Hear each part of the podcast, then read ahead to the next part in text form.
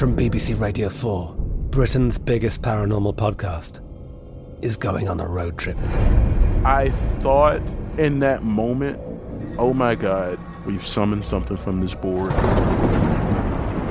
This is Uncanny USA. He says, Somebody's in the house, and I screamed.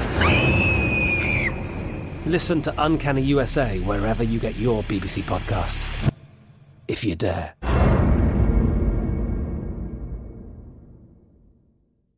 This episode is brought to you by Navy Federal Credit Union. At Navy Federal, it's been the mission to help the military community for over 90 years. And not just help them, but do everything to make sure they not only grow, but flourish. That's why Navy Federal Credit Union has all kinds of great savings and investment options like share certificates with sky high rates. So don't hesitate. Start growing your finances today with a variety of savings and investment options. Navy Federal Credit Union. Our members are the mission. Savings products insured by NCUA. Investment products are not insured, not obligations of Navy Federal and may lose value.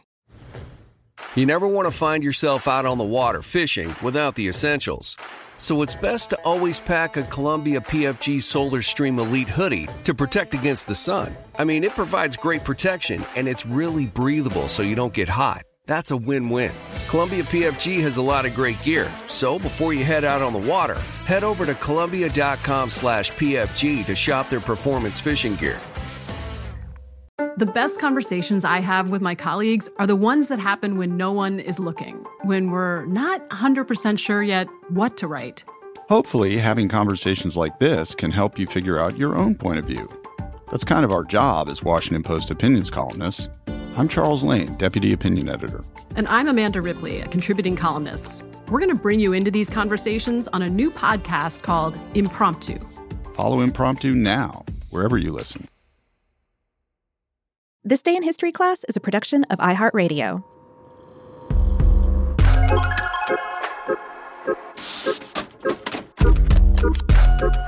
Hello, and welcome to This Day in History class, a show where we explore the past one day at a time. If you missed yesterday's show, surprise, I'm your new host. My name is Gabe Luzier, and I'm following in Eve's and Tracy's footsteps to deliver a microdose of history to you each and every day. Speaking of which, our story this episode is an odd one and a personal favorite of mine. It's the time when a British family moved into an abandoned naval base and turned it into their very own country. As you might guess, there's a lot to discuss. So let's dive right in.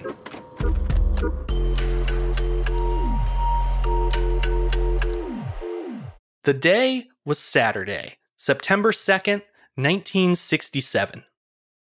Paddy Roy Bates, a former British Army major turned pirate radio broadcaster, declared that the abandoned naval base he had been occupying for the past nine months was now a sovereign micronation, the Principality of Sealand. Located seven and a half miles off the eastern shore of Britain in the North Sea, Sealand consists entirely of a World War II era sea fort. It was originally built in 1942 as an anti aircraft platform called the HM Fort Roughs. Utilitarian in design, the structure is made up of a floating pontoon base with two hollow concrete towers joined at the top by a steel deck, with a few container like buildings on top. To be frank, it's not much to look at. But at the height of the war, the fort was occupied by up to 300 members of the Royal Navy, who used the fort's considerable firepower to defend British shipping lanes against Nazi forces. The station was ultimately abandoned by the military in 1956 and left to rot. But Paddy Roy Bates had other plans. In 1965, the former British Army major founded a pirate radio station located off the coast of England on a different derelict naval fort called Knock John. When the British government began to crack down on popular but illegal offshore radio stations, Bates decided to move his venture even further into international waters. This move led him to Fort Roughs, which he seized control of on Christmas Eve 1966. Nine months later, on his wife Joan's birthday, Bates proclaimed the outpost to be a new sovereign nation all his own. If you're wondering what empowered Bates to create a new country, you're not alone. The geopolitical status of micronations has been disputed for decades, but most of them claim legitimacy through the Montevideo Convention on the Rights and Duties of States. This 1933 document outlines four key criteria for attaining statehood population, government, territory, and relations with other states. According to the international leaders who signed the legislation, including US President FDR, any entity that meets those four criteria qualifies as an independent nation. So let's see how Sealand measures up. In terms of population, the rogue state peaked in the early 1970s, when around 50 people lived there, including Bates' extended family and friends, as well as a maintenance crew. Today, the population is considerably smaller, consisting of a two person security team who live there year round and a small staff in charge of upkeep. The current ruler of Sealand, the founder's son, Prince Michael Bates, visits the micronation two to three times a year, but he and his family no longer live there on a permanent basis. As far as its government goes, Sealand does have its own constitution, which consists of a preamble and seven articles. It is governed by Prince Michael and the rest of the Bates family, who act as hereditary royal rulers, complete with their own royal titles.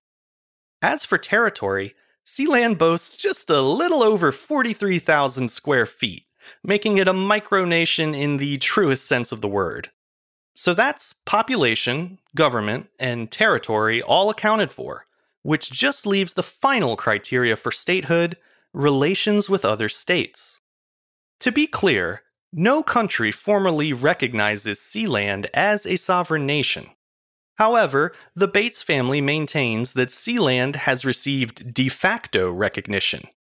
The event they point to as proof occurred one August night in 1978 when German and Dutch mercenaries stormed Sealand using helicopters and jet skis. This attempted coup was thwarted by members of the Bates family, who were able to defend themselves using weapons stashed around the platform. The family held the invading mercenaries as hostages, which prompted a German ambassador and a delegation from London's embassy to visit Sealand and negotiate for the group's release. For the people of Sealand, this international intervention constituted official recognition from other states though the German and British governments do not share that view. Regardless of public opinion, Sealand has embraced its nationhood ever since the attempted takeover. It has an official flag, national anthem, currency, and even a football team. The micronation's official Latin motto is E Libertas, or From the Sea, Freedom. If you'd like to visit Sealand for yourself, You'll first need to get an invitation from Prince Michael or another member of the Sealand dynasty. And if you can't swing an invite, you can still show your support for the micronation and help fund its operational costs by visiting its online store and picking up a t shirt, some commemorative stamps, or even your own royal title. For around $40 US, you too can become an official Lord, Lady, Baron, or Baroness of Sealand. I'm Gabe Luzier, and hopefully you now know a little more about history today than you did yesterday. You can learn even more about history by following us on Twitter, Facebook, and Instagram at TDIHC Podcast. And if you have any comments or suggestions, you can send them my way at thisday at iHeartMedia.com. Thanks to Chandler Mays for producing the show, and thank you for listening. I'll see you back here again tomorrow for another day in history class.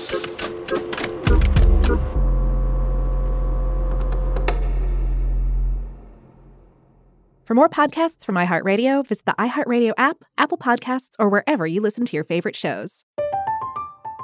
I'm Katya Adler, host of The Global Story. Over the last 25 years, I've covered conflicts in the Middle East, political and economic crises in Europe, drug cartels in Mexico. Now I'm covering the stories behind the news all over the world in conversation with those who break it. Join me Monday to Friday to find out what's happening, why, and what it all means. Follow the global story from the BBC wherever you listen to podcasts.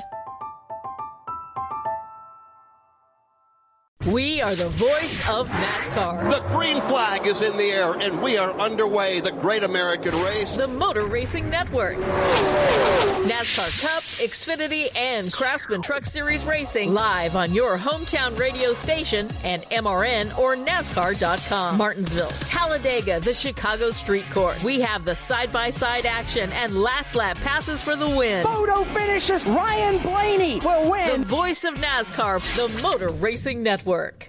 Xumo Play is your destination for endless entertainment. With a diverse lineup of 350 plus live channels, movies, and full TV series, you'll easily find something to watch right away. And the best part? It's all free. Love music? Get lost in the 90s with iHeart 90s, dance away with hip hop beats, and more on the iHeartRadio music channels. No logins, no signups, no accounts, no hassle. So what are you waiting for? Start streaming at play.xumo.com or download from the app and Google Play stores today. All you can stream with Xumo Play.